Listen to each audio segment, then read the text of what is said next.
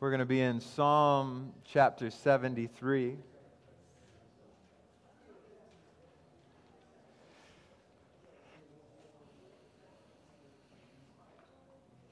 And I know y'all probably just took your seats there, but that's all right. Um, I'm going to invite you to stand as you arrive in Psalm 73 out of reverence for God's word as we read it. Psalm chapter 73. While you're getting there, let me just say it's good to be back with you this morning.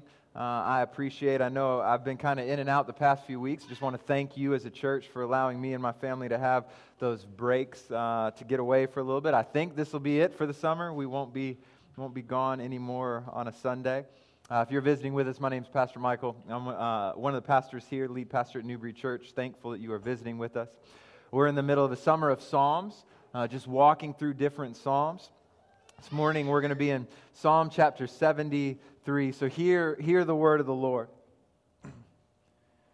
This is Asaph writing, and he says, God is indeed good to Israel, to the pure in heart. But as for me, my feet almost slipped.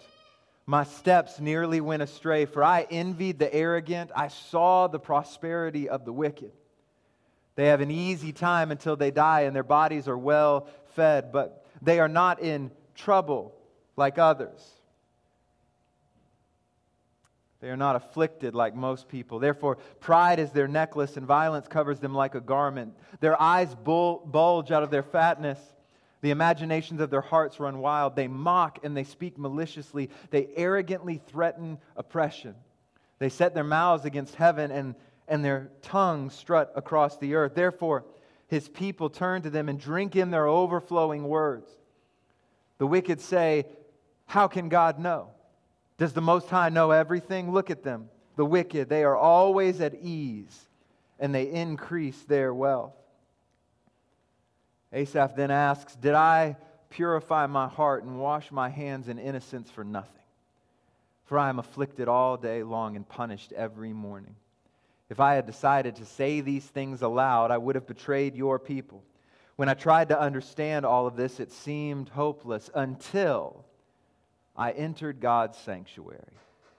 Then I understood their destiny. Indeed, you put them in slippery places, you make them fall into ruin. How suddenly they become a desolation.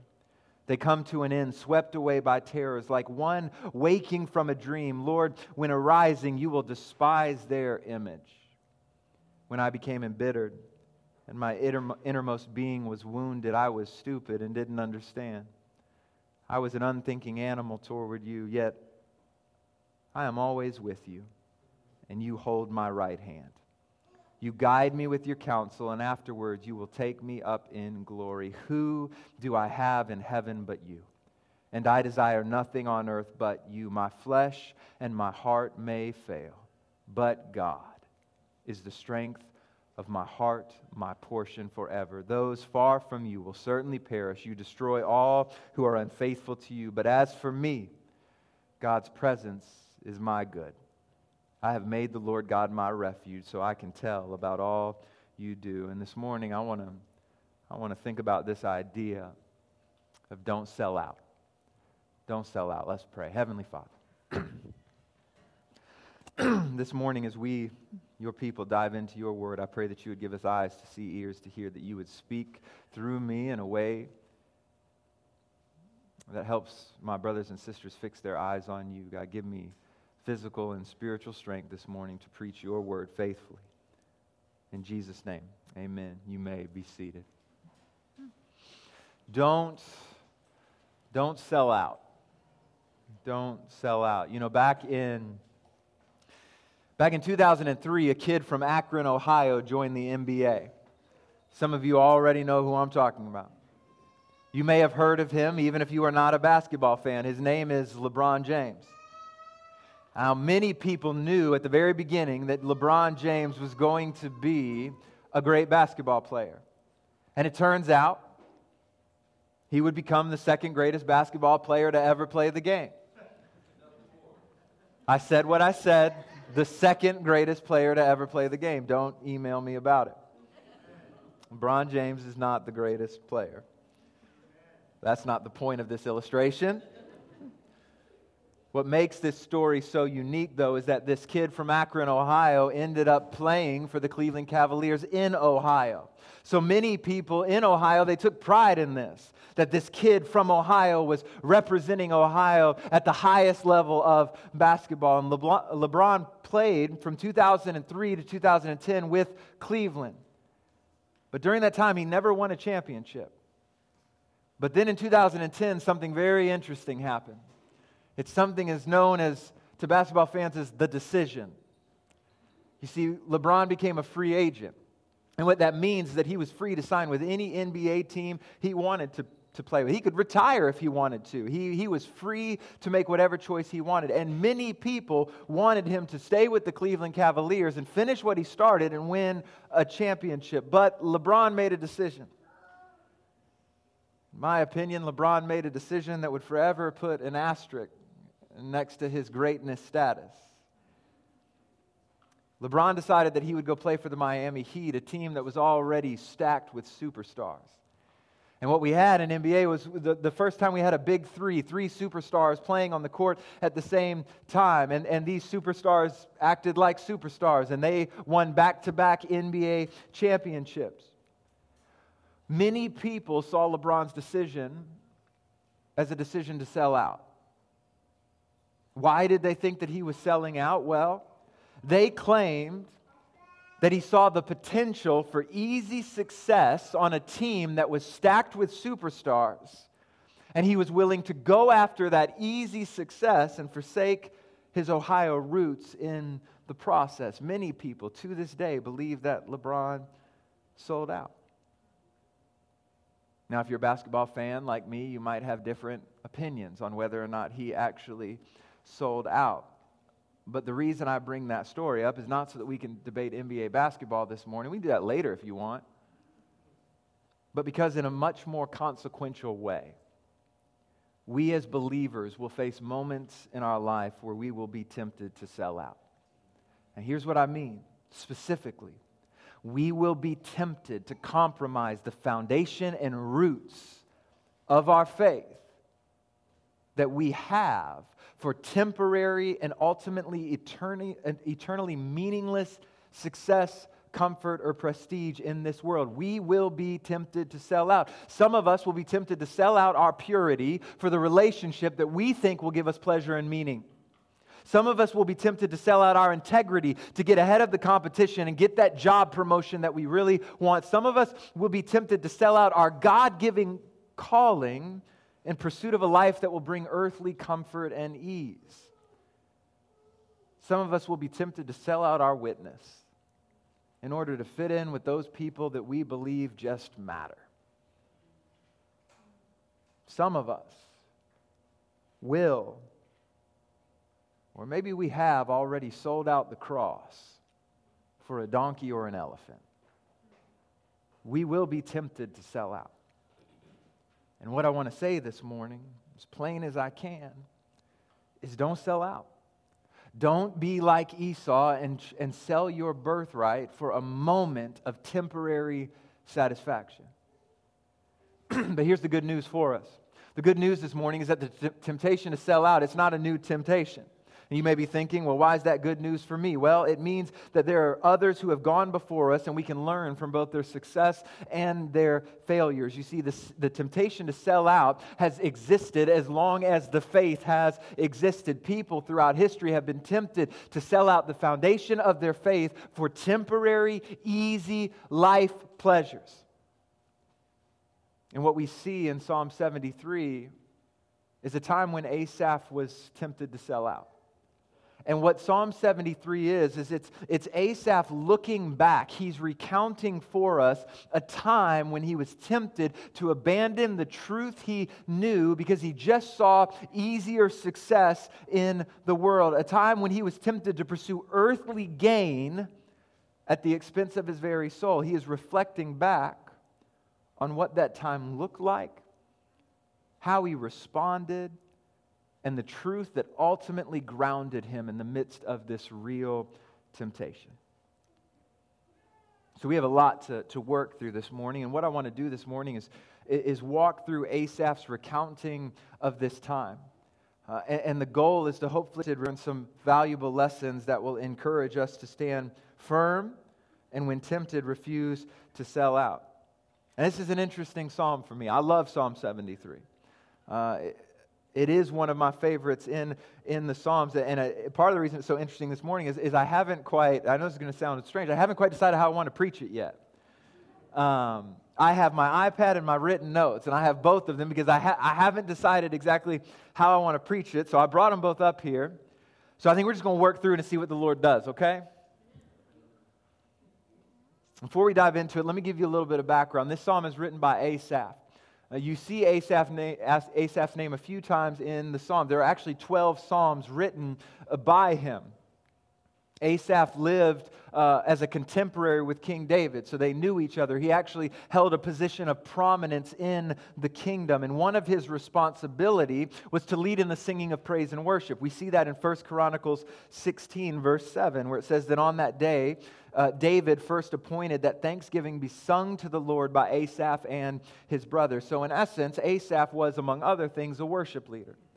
Some have noted that he was a recorder in the kingdom, which, which could be translated as a prosecutor in the kingdom. So not only was he the worship leader, but, but Asaph would be the one who would pro- prosecute injustices in the kingdom against the kingdom or against the king himself.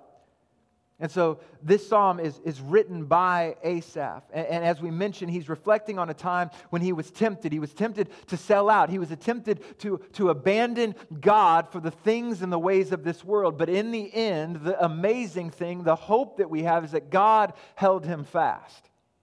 And so as we work through this psalm, there are five key ideas that I want I want us to focus on. It's basically five ways in which I've broken up this psalm to help us understand and get the gist of what's going on. So here's the first thing I want you to note the first key idea, and it's the declaration. Look at the declaration there in verse 1. Asaph writes, God is indeed good to Israel, to the pure in heart. So, as Asaph begins this psalm, as he, as he begins to reflect back on this time when he was tempted, he begins with a declaration of truth.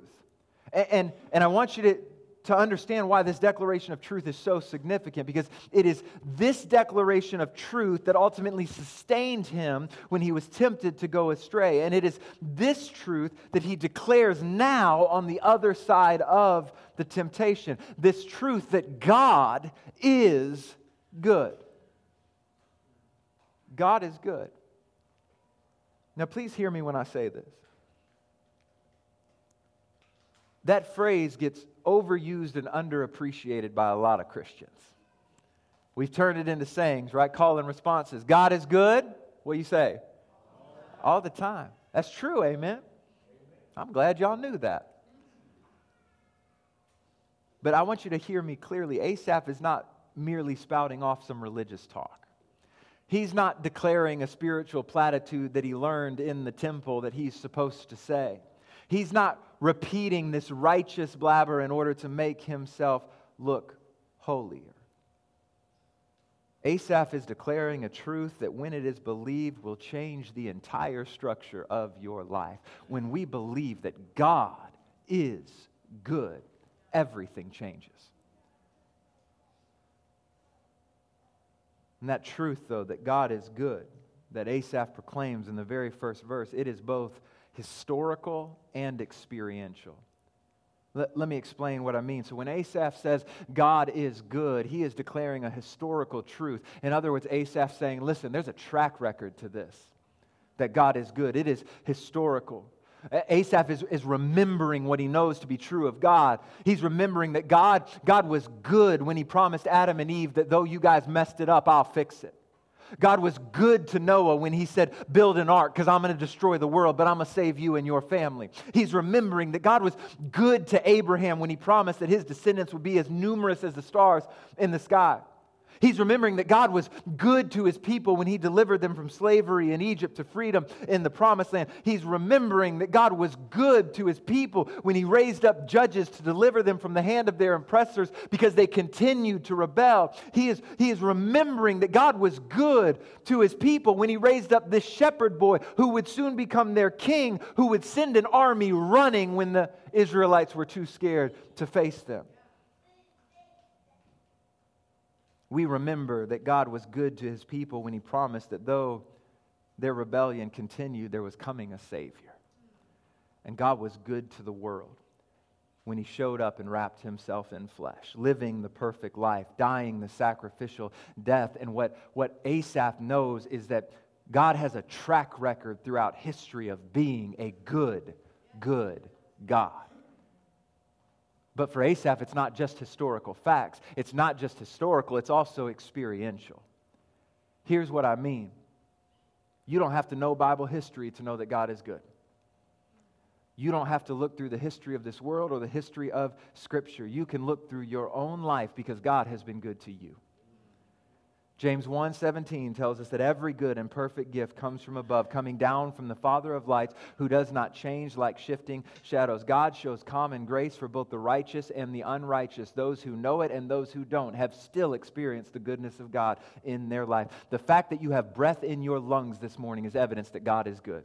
The fact that you have food on your table is evidence that God is good. The fact that you have a roof over your head is evidence that God is good. The fact that you have friends and family is evidence that God is good. The fact that you are here this morning, whether you want to be or not, is evidence that God is good to you. But I want you to notice that it goes even further because look at what he actually says in verse 1. He doesn't just say that God is good, he says, God is indeed good to Israel to the pure in heart. And so what he's getting at is not, not, not merely the general goodness of God, because we believe in the general goodness of God. We call it common grace, like I just mentioned. God makes it rain on the righteous and the unrighteous. Amen? The, the, the, wicked of this world, in this world, will still experience the common grace and the goodness of God. But what Asaph is getting at, it's deeper than that. It, it, it's, it, it's more meaningful than that. Because what he's getting at is that there is a unique and supreme good that is experienced by those who belong to God. He is reminding himself of the fact that there is a unique blessing for those who are united to God through faith. Scripture testifies to this. Psalm 5, verse 12. For you, Lord, bless the righteous one. You surround him with favor like a shield. Proverbs 3 33. The Lord's curse is on the household of the wicked, but he blesses the home of the righteous. You can go New Testament on it and look at Matthew 5 6. And Jesus is teaching the Beatitudes. He said, Blessed are those who hunger and thirst for righteousness, for they will be filled. What Asaph knows, what he believes, is those who are in Christ, those who have placed their faith in the Messiah. For him, it would be the coming Messiah. For us, it is the Messiah who has come but those who place their faith in Christ experience the blessing and goodness of, God, of God in a way that is not experienced by anything or anyone else. But here's the problem. Here's the problem. Here's where Asaph would ultimately get all tripped up. The problem comes when we start trying to define what the blessing is rather than letting God define what the blessing is. Now that's a big theme, but we're going to come back to it in a little bit. I can't, I can't, I can't shoot off all my fireworks in the intro, right? But remember that that there is a problem that will come when we start trying to define what God's goodness and blessing is rather than letting God define what goodness and blessing is. But this leads to the second big idea that I want you to see, the second key idea I want you to see this morning, and it's the temptation. So he begins in verse 1 with this declaration, this truth that, that, that will undergird him and that ultimately saw him through. But, but the second thing that I want you to see is the temptation. And we see it in verses 2 through 14. So let's walk through it. Right there in verse 2, we see, we see Asaph acknowledge that he almost loses it. He says, But as for me, my feet almost slipped. My steps nearly went astray. And with that, with that statement, Asaph is communicating that he understands that he is being tempted. But why is Asaph being tempted? Well, Asaph is doing something that we so frequently do. Asaph begins to fix his eyes on things other than God he begins to dwell on what everyone else around him has, and ultimately he begins to question whether he is truly blessed at all. whether God has indeed been good to him. But, but there are three things that he notes, three things that, that Asaph starts to pay attention to that begin to shape how he thinks and ultimately lead him to be tempted. So, first, he notices the prosperity of the wicked. Look at verse 3. He says, For I envied the arrogant. I saw the prosperity of the wicked. Have you ever seen that? Where it seems like the most cutthroat, the most ruthless, the most sinful are the ones who, who make the most money? who have the nicest toys, biggest houses, fastest cars. Asaph notices that. He looks around, he says, I, I envied the arrogant because I saw their prosperity. He, he acknowledges they were wicked, but he sees that they're prospering despite their wickedness. Now, we would, we would like to think that it's those who are faithful to God that would be prospering in the world, don't we? Maybe it's just me. But we know that it's usually, as I mentioned, the most cunning, the most deceitful, the most arrogant people who end up on top, at least on top according to the world standards. But second, not only does he notice the prosperity of the wicked, he notices, notices the ease of the wicked. Look at verses 4 and 5. He says, They have an easy time until they die, and their bodies are well fed. They are not in trouble like others, they are not afflicted like most people. So, what Asaph is picking up on is not only do these wicked people have, seem to have all the worldly possessions in abundance, but Asaph notices that their lives seem to be easy compared to his. There's not much trouble in their life, there's not much struggle in their life, there's not much heartache in their lives. And on the other hand, he, he, he's seeing that those who are faithful seem to be the ones who are in constant struggle. Their lives seem to be the ones that are marked by the greatest difficulty. Matthew Henry notes this same reality in his commentary when he writes that wicked men often spend their lives without much sickness and in them without great pain, while many godly persons scarcely know what health is and die with great suffering. So Asaph is seeing this. But next he notices not only the prosperity of the wicked, not only the ease of the wicked, but he notices the sin of the wicked. He says in verses 6 through 9, Therefore, pride is their necklace, and violence covers them like a garment. Their eyes bulge out with fatness. The imaginations of their hearts run wild. They mock and they speak maliciously. They arrogantly threaten oppression. They set their mouths against heaven, and their tongues strut across the earth. So, what he's picking up on is it ain't even like these wicked people are trying to hide their wickedness. Right? And so, so what, what's he getting at? He's saying that, look, you would think that if there's a holy God who loves righteousness and hates wickedness, if he really is in control, if he really is on his throne, you would think that he wouldn't let the wicked just arrogantly parade their wickedness, right? He says they're blatantly and openly rebelling, and yet everything seems to be going right for them. But notice what he says in verse 9. They have set their mouth against the heavens, and their tongue parades through the earth. They are sinning and sinning openly, and nothing bad befalls them. And so ultimately, what Asaph is beginning to notice is that in this life, it seems easier to be opposed to God than to be obedient to Him. Now, let's be honest for a minute. We're family. Have you ever felt that way? Like it, it just seems like it would be easier if we, if we threw out all this God stuff. Y'all ain't saying that. Maybe it's just me and y'all are holier than me. I'm glad I have a church that is that righteous. But for me, I, have thought that before. I think that frequently because I'll be honest with you, it would be easier for me to agree with the world. It would be easier for me to, easier for me to agree that all truth is relative. So you do you and I'm going to do me and we're just going to live life happy and, and not worry about it. It would be easier for me to agree with the world in terms of how they view sexuality and how they view the family. It would be easier for me to make politics my God.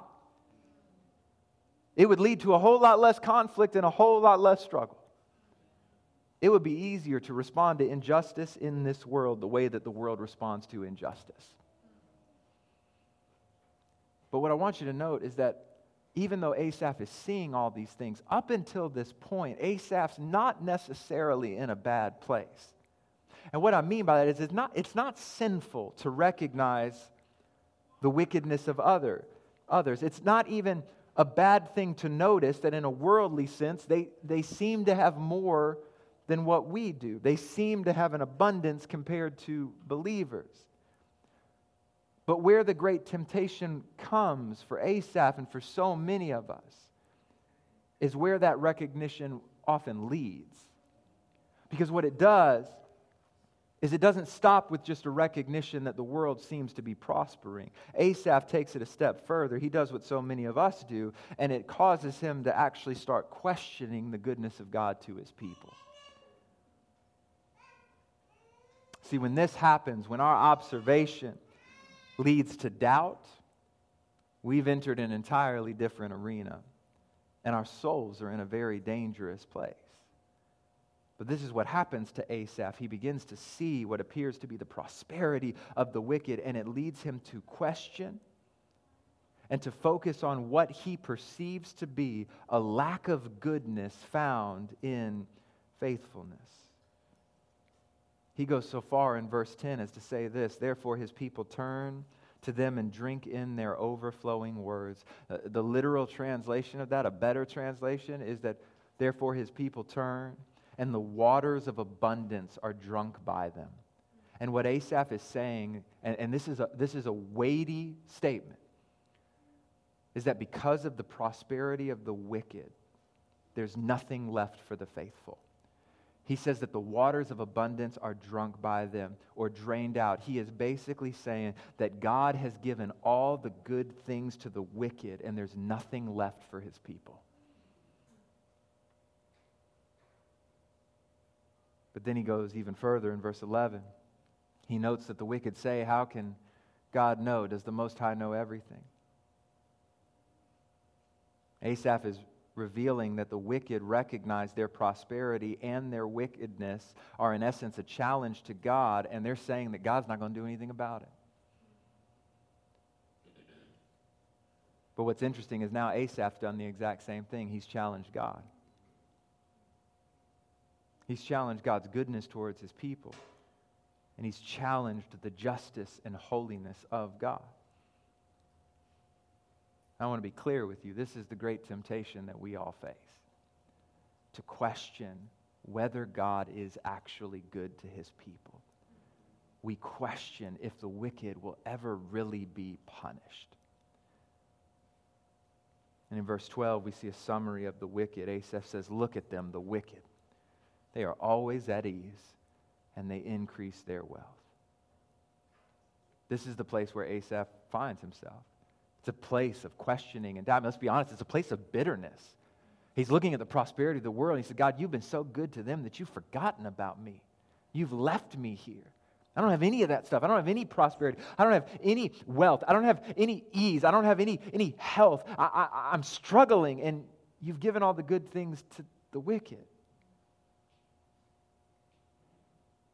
Look at what he says in verse 13 and 14 questions and says, Did I purify my heart and wash my hands in innocence for nothing?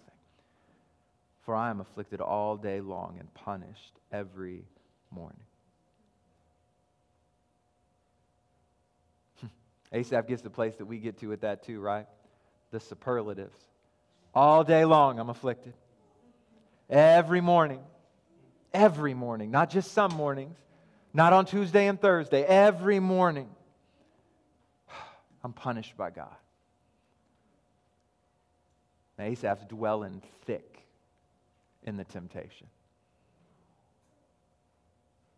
So not only does Asaph question the goodness of the Lord, he questions whether or not he has wasted his time in pursuing righteousness. There's this underlying thought for Asaph that maybe it would just be better to live for the here and now because life right now is really tough when you're trying to follow Jesus. Again, have you ever felt that way? Maybe it would just be better to live for the world. Because this whole living for Jesus thing, it's not producing what I thought. I don't know, maybe you haven't been there. Maybe that's not your story. Maybe you're you're one who believes in the goodness of God, who's never doubted the goodness of God and thinks He's always for you, never against you. But I feel at ease in the fact that I'm in good company because this seems to be a common struggle in Scripture. Jeremiah had the exact same struggle in Jeremiah 12, 1 through 4. Jeremiah says, You, you will be righteous, Lord, even if I bring a case against you, yet I wish to contend with you.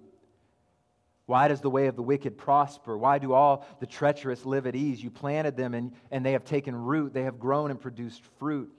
You are ever on their lips, but far from their conscience. As for you, Lord, you know me. You see me. You test whether my heart is with you. Drag the wicked away like sheep to the slaughter and set them apart for the day of killing. How long will the land mourn and the grass be the grass of every field wither because of the evil of its residents. Animals and birds have been swept away, for the people have said, He cannot see what our end will be. David in Psalm 37 7 says, Be silent before the Lord and wait expectantly for him. Do not be agitated by the one who prospers in his way, by the person who carries out evil plans. Even David has to remind the people of God and himself listen, don't get angry when you see the wicked prospering, because they will prosper. Psalm 94, 1 through 3. A psalm not attributed to David or Asaph, but to the choir master. It says, Lord, God of vengeance, God of vengeance, shine, rise up, judge the earth, repay the proud for what they deserve. How long will the wicked, how long will the wicked celebrate? So Asaph's being tempted in a way that so many people have been tempted. He's being tempted to believe that God has withheld good from him. But here's the next key idea that I want you to see, and it's a very important key idea. See, we saw the temptation, but now I want you to see a recognition of the temptation. A recognition of the temptation. Look at verses 15 through 17. Asaph said, If I had decided to say these things aloud, I would have betrayed your people. When I tried to understand all this, it seemed hopeless until I entered God's sanctuary. Look at this. Then I understood their destiny. See, it's in these verses where David recognizes that he's being tempted. But verse 15 is really interesting to me. He says, If I had decided to say these things aloud, I would have betrayed your people. You see, Asaph recognizes something that I think a lot of Christians would do well to pay attention to. Asaph recognizes the great temptation that he is facing, but he also recognizes it would be a great hindrance to his brothers and sisters to declare his thoughts to them. He says, by saying, I would, have, I would have betrayed the generation of your children, he is in essence revealing it would, it would do no good. It would simply undermine and discourage others' faith. And there is great wisdom in this statement. Uh, please hear me. There has to be balance because I stand up here and I tell you that we need one another. We need to confess one sin to one another. We need to help hold one another accountable. We need to encourage one another. We need to be honest about what we are struggling with. But there has to be balance. Because if all we ever do is vocalize our discouragement with the Lord, our frustration with serving Him without ever encouraging others, we will be a hindrance to the faith of other people. I'll be real transparent with you. This is something that your pastor struggled greatly with. I'm thankful that you call me when you struggle. I'm thankful that you call me when you hurt. But you know when you never call me? When the Lord shows up. Hey, we need those calls too. You, it can be a discouraging thing to only hear the bad stuff going on, only hear the doubt, only hear the sin, only hear the struggle, only hear the pain, and never get to hear God did something. Asaph picks up on that too. And Asaph has enough wisdom to say, I'm doubting God, I'm questioning God, I'm struggling with God, but I'm not going to say it. Because there's something in him where he knows that it's just not right. So he uses patience. But verse 16 helps us understand his thinking a little bit more. He says, When I tried to understand all of this, it seemed hopeless. And so Asaph was aware of the temptation and the struggle that was going on within his soul, and it was hard for him to wrap his mind around what was going on. And Asaph knew that he wouldn't figure it out on his own. But Asaph also knew that the Lord gives clarity where there is confusion and wisdom when there is no understanding. Consider James 5, or I'm sorry, James 1, verse 5. It says, Now, any of, if any of you lacks wisdom, he should ask God, who gives it all generously and ungrudgingly, and it will be given to him. So Asaph understands that, man, I don't get this. I don't understand the prosperity of the wicked. I don't understand why they keep thriving and I keep struggling. But Asaph knows where to go to find answers. And look at verse 17. He says, let me jump back to 16. When I tried to understand all this, it seemed hopeless. Verse 17, until I entered God's sanctuary. Then I understood their destiny. See, here's where the grand shift begins to take place for Asaph. Because up until this point, he has dwelt on the wickedness of others. He's dwelt on the success of others. He's dwelt on the struggle of the righteous. And I want you to notice this where Asaph is looking is purely horizontal, he's looking out. He's looking at the world. He's seeing the wicked prospering. He's seeing his brothers and sisters struggling. He's seeing this man living in ease. He's seeing this, this brother or sister in, in discomfort and pain and dying in sickness. And so he's only looking out. The only thing he has been considering is the world around him. But now, as he comes into the presence of God, he begins to dwell on God, and something happens. He stops looking out and he begins to look up. And I don't know if this is true in your life, but I've experienced it mine that dwelling in the presence of a holy God has a way of altering your thinking. As Asaph dwells in the presence of God, the things that he remembers about God start to come to mind. But not only that, it's in the presence of God where he's able to identify the fact that he's even being tempted. Now, please hear me. This is a very important lesson. You will fall to temptation every time if you fail to recognize you're even being tempted. For so many of us, the only reason we know we have been tempted is because we've already given in to that temptation and we're feeling the pain that comes with sin. But when we dwell with God, and I'm not talking about, I'm not just talking about showing up here on Sundays. Keep doing that, please. But I'm talking about dwelling with God in the, in the little moments throughout your day. When you wake in the morning, when, when, when you're driving in your car, right? When, when you're sitting alone, when you get a chance to rest, when you're at the dinner table, before, before you lay your head on your pillow at night. I'm talking about dwelling with God in every moment when we spend time with Him like that, when we walk in right fellowship with Him, the Holy Spirit just has this way of clearly showing us the pitfalls that lie ahead. But when we only run to God when it is convenient for us, we will find ourselves in sin faster than we can imagine. You see, the goal is to battle temptation so that we do not sin. Now, I know there are different theological positions about this, but I stand where I stand and we can debate it later. There is no sin in being tempted, there is sin when you give in to temptation. That's why I said when Asaph was recognizing the wicked, the prosperity, I mean, he was still all right. He was just observing things. But where he fell was that he didn't realize he was being tempted and he started to believe wrong things about God. But then he dwells in the sanctuary of God. He stop, stops looking out and begins to look up, and things start to make a little bit more sense. But this leads to the next key idea that I want you to see. After the recognition of temptation, there's a battle against temptation a battle against temptation. It's in verses 18 through 24. We begin to see Asaph fighting back against the temptation to believe that God is not good to those who trust him. And the way he fights back is twofold. First, he fights back by reminding himself of what he knows to be true. Not what he sees, what he knows to be true. Look at verses 18 through 20. He says, Indeed, you put them, who's the them? The wicked. You put the wicked in slippery places. You make them fall into ruin. How suddenly they become a desolation. They come to an end swept away by terrors, like one waking from a dream. Lord, when arising, you will despise their image. And what Asaph is beginning to remember is the fact that temporal things that the stuff of this world passes away. David said it like this in Psalm 37, verses 1 through 3 Do not be agitated by evildoers. Do not envy those who do wrong, for they wither quickly like grass and wilt like tender green plants. Trust in the Lord and do what is good, and dwell in the land and live securely.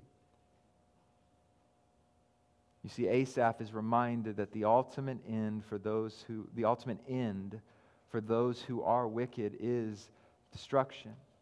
And Asaph begins to remember that the prosperity of this life is not the end. This leads Asaph to remember that when the wicked, that while the wicked have temporary satisfaction, the righteous one of God has eternal satisfaction.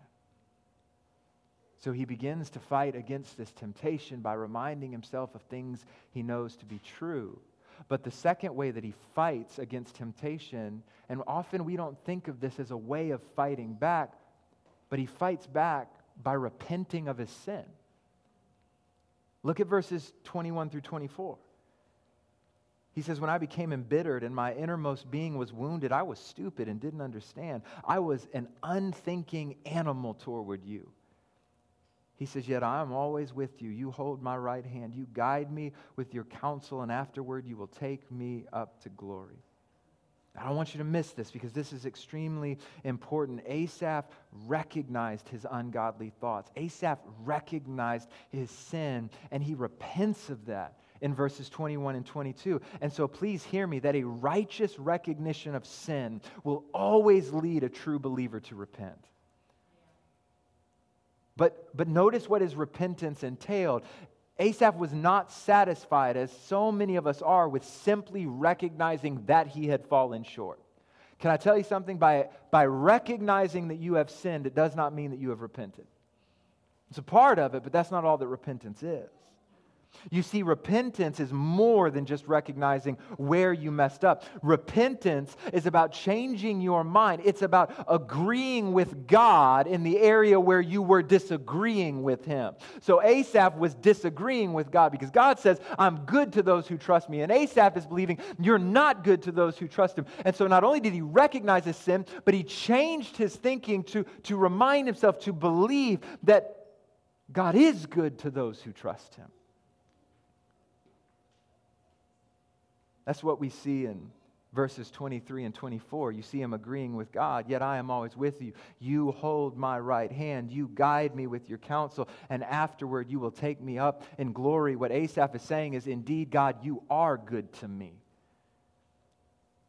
Now, you might remember that towards the beginning, right, I was saving my fireworks.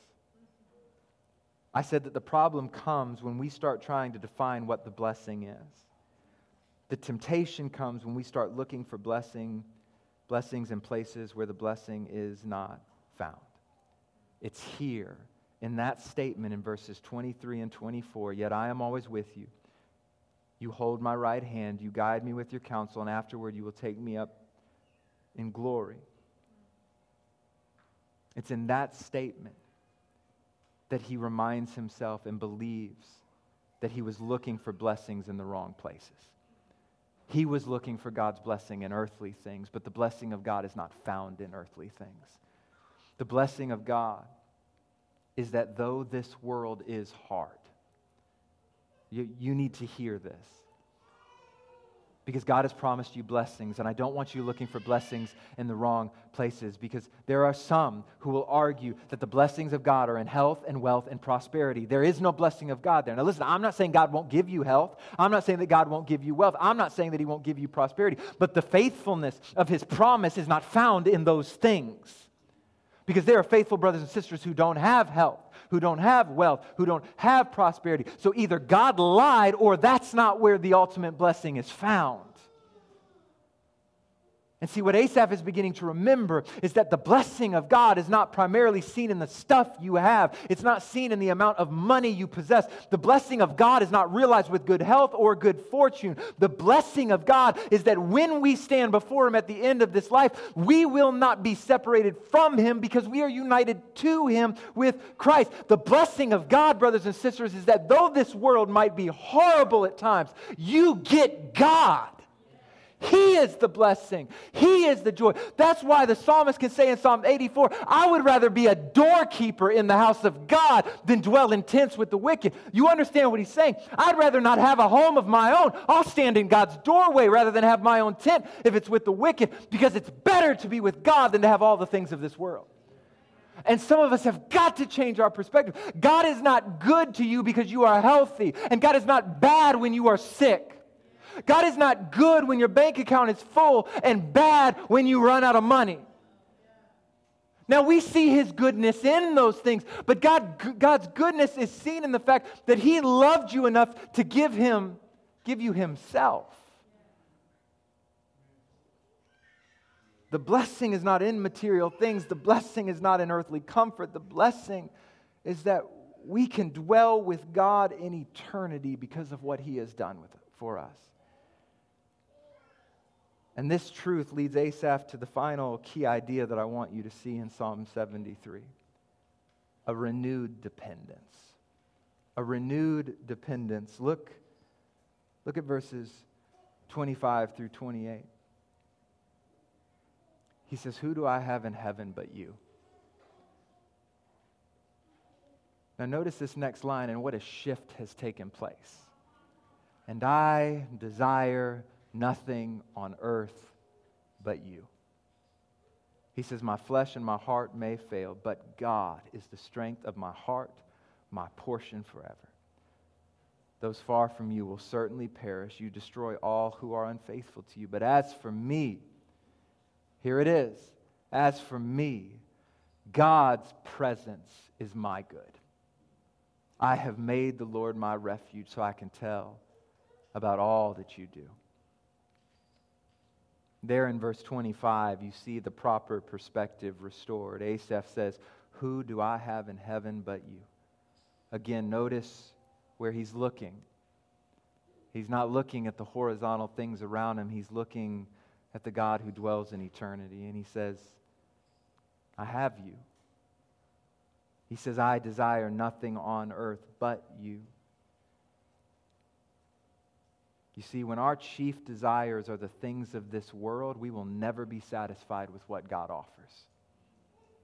Because God does not offer you all the things of this world, but God offers you Himself. And I believe, even though I struggle with it at times, that there is no greater treasure than God Himself. And so does Asaph. He says in verse 26 My flesh and my heart may fail, but God is the strength of my heart and my portion forever. Asaph, please hear this. Asaph can proclaim with confidence, not because he is good, not because he deserves God. He can proclaim with confidence that God will be his strength and his portion forever. Because there's another time in Scripture where we read, but God. In Ephesians 2, verses 1 through 5, and you were dead in your trespasses and sins in which you previously walked according to the ways of this world, according to the ruler and the power of the air, the Spirit now working in the disobedience. You too all previously lived among them in your fleshly desires, carrying out the inclinations of your flesh and thoughts, and you were by nature children under wrath, so the others were also. But God, who is rich in mercy, because of his great love that he had for us. He made us alive with Christ, even though we were dead in trespasses. You are saved by grace. See, though the Messiah had not yet come, Asaph is confident that God would keep his word and that though his flesh and his heart may fail, though he is tainted by the sin of this world, that God would be his strength, that God would be his portion forever. And we look back at Jesus and say, God came through. Because we were dead in our trespasses and sins in which we once walked, every one of us rebelling against God. It's easy to look down on the wicked and see their prosperity when you forget that you were once one of them. But God, in love and kindness and grace and mercy, He sent Jesus who lived the perfect life that we should have lived. He died in our place. As we prayed earlier, the full weight of judgment and wrath that we deserve was poured out on him. He was crucified and raised from the dead, and we can come to faith. We can, we can be united to God through Christ by placing our faith in what He has done and believing He is our only way, repenting of our sins, agreeing with God that what He has is best. So Asaph is confident, not because he's so good, but because God is. And this morning, what I want you to know, brothers and sisters, is that if you are saved by grace, you already have the greatest good that God can offer. You are united to God through faith in Christ. I heard a pastor once say that sometimes we approach God and ask Him for good things. He says, I have to imagine that God just pulls out his pockets and says, I got nothing left. I gave you the greatest gift. And if that's true, then we can say, like Asaph in verse 28, but as for me, God's presence is my good. I have made the Lord God my refuge so I can tell about all you do. I love that he ends it like this. I love that he ends it with that line so I can tell about all you do. Because if you remember earlier, he was tempted to proclaim that God was not good, but he stopped himself. But after reminding himself of the truth about God's goodness, he says, I have made the Lord God my refuge. So I can tell about all you do. I know I went long, I'm almost done, but let me say this. Uh, a couple years ago, a couple years ago, some of you know this, uh, when we moved into our house here in, in Shawnee, uh, our basement started flooding. Like flooded, flooded. I'm talking about the first time that sucker flooded, I got out, I shot back out at least 200 gallons of water. Uh, we have carpet, it's a finished basement. That's what makes it tough. So I'm out there, shot back in. I probably did that five, six times that, that spring. I was so fed up with it. You know, when you get to that point where you're so fed up, like you'll just spend the money I was like, Aaliyah, call him. Call him, whatever the price. So we had a guy come out, looked at it, assessed the problem. He's like, man, we can get it done. It's going to cost you about $10,000. I said, well, let's get a second opinion. Um, let's, get, let's get a second opinion. So we called this other company, you know, check the Google reviews, all that stuff. Guy comes out, Aaliyah says it's because he was from the Midwest, because he's a Midwestern guy. She calls him uh, her Midwestern angel, which is weird. We'll deal with that another time. But uh, this dude comes out. He actually, he actually offers to do more work, better work, right? And he says, Man, we can do it for about $2,800. I said, When can you start? So you know, I'm already kind of questioning, like, why did this one dude say like 10,000? This dude says like 2,800. He's going to do more work. Like, somebody shady. Hopefully, we picked the right one. Hey, they, they got our basement right. They got it right. I mean, last night, it came down. I wasn't worried. I wasn't worried. It has rained, it has poured. I've been worried. As he was leaving, after we paid him, he said, Could you do one, one thing for me? I said, Yeah, what's up? He said, Man, if you know of anybody else that needs basement work, could you just, could you recommend the good work that we do? I said, You bet. You bet. $2,800, my basement's not soaking wet. You bet. I have told probably 10, 15 people about B Dry basement systems, okay? I'm, I'm a fan of B Dry. If you come to me with basement problems, I'm going to tell you, B Dry, they do good work and they don't charge you that much. They'll even come out and they'll check it if you think something's wrong. Now, you might be like, why in the world am I telling you this? Because when we genuinely believe something is good, we will not be quiet about it. We can't be quiet about it when something is truly good. And what we have to understand is that our, our lives, our mouths will testify to something something that we see as good, something we believe to be best. And for those of us who have tasted and seen the goodness of God, how can we not but declare like Asaph, so I can tell about all that you do? If you want evidence that you believe that God is good, evaluate your conversation. Because if we genuinely believe that God has been good to us, how can we not but proclaim his excellencies? This morning, church, what I want to tell you is that we will look at this world and there will be times and things that just don't make sense to us. Why God allows certain things, why He does certain things. But our hope is not that everything in this life will go well. Because I'll be the first to tell you, it won't. It won't. But our hope is that at the end of all of this, we get God. And there is no greater treasure. So please, don't sell out. Don't sell out. Let's pray. Heavenly Father, God, we thank you for your goodness. We thank you for your kindness. And I pray, Lord, that we would have a heart like the psalmist when he declares that better is one day in your courts than a thousand elsewhere. I would rather be a doorkeeper in the house of my God than dwell in the tents of the wicked. Let that be true of us for your fame and for your glory. In Jesus' name, amen.